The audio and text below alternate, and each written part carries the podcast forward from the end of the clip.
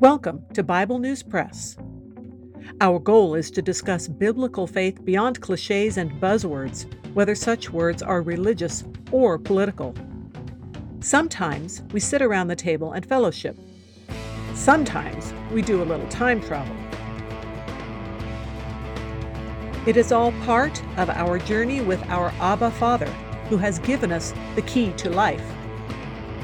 We do it with Jesus, and we do it together. Welcome. Hello, I'm Laura. Today's topic is the dangers of dumbed down Bible stories for children.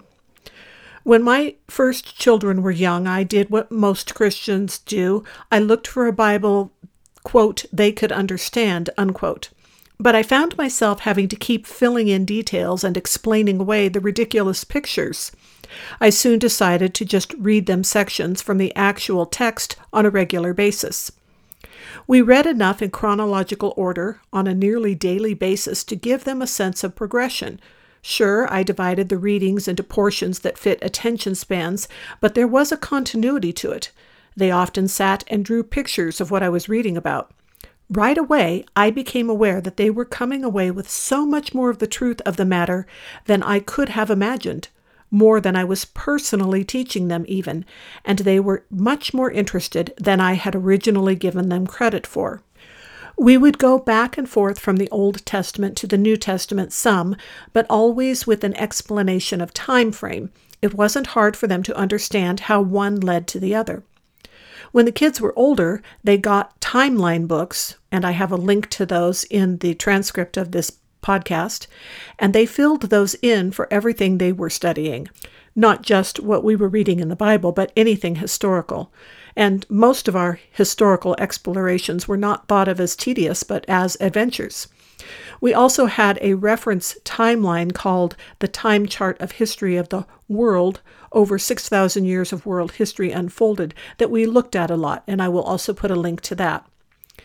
Possibly some people would be concerned with how detailed the text can be in places.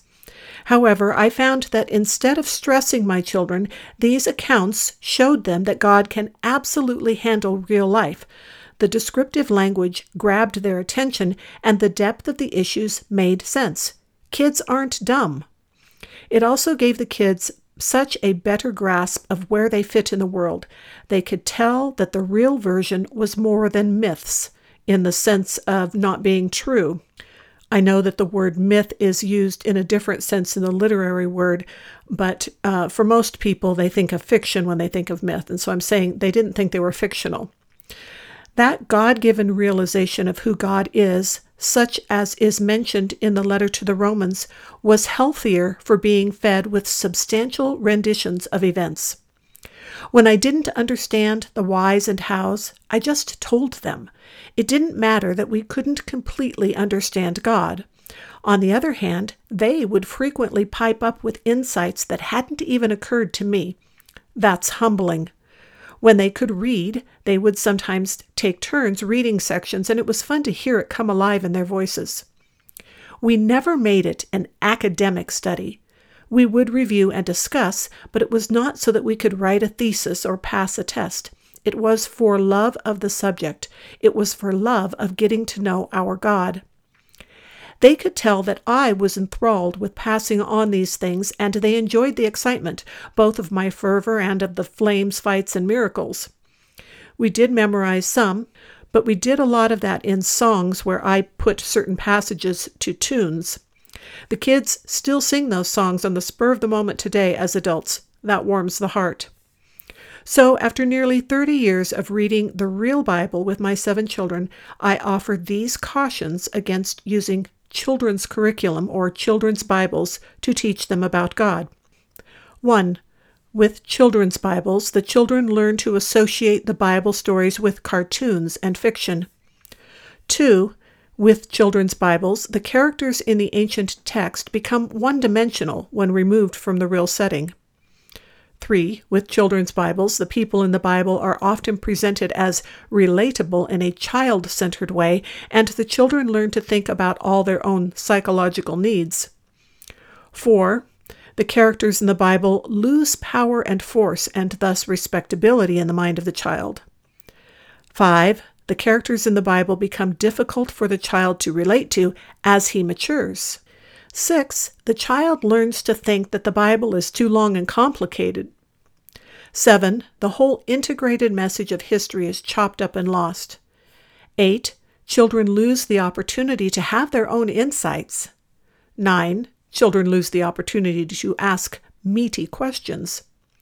10. The full impact of the events is watered down, if not lost. 11.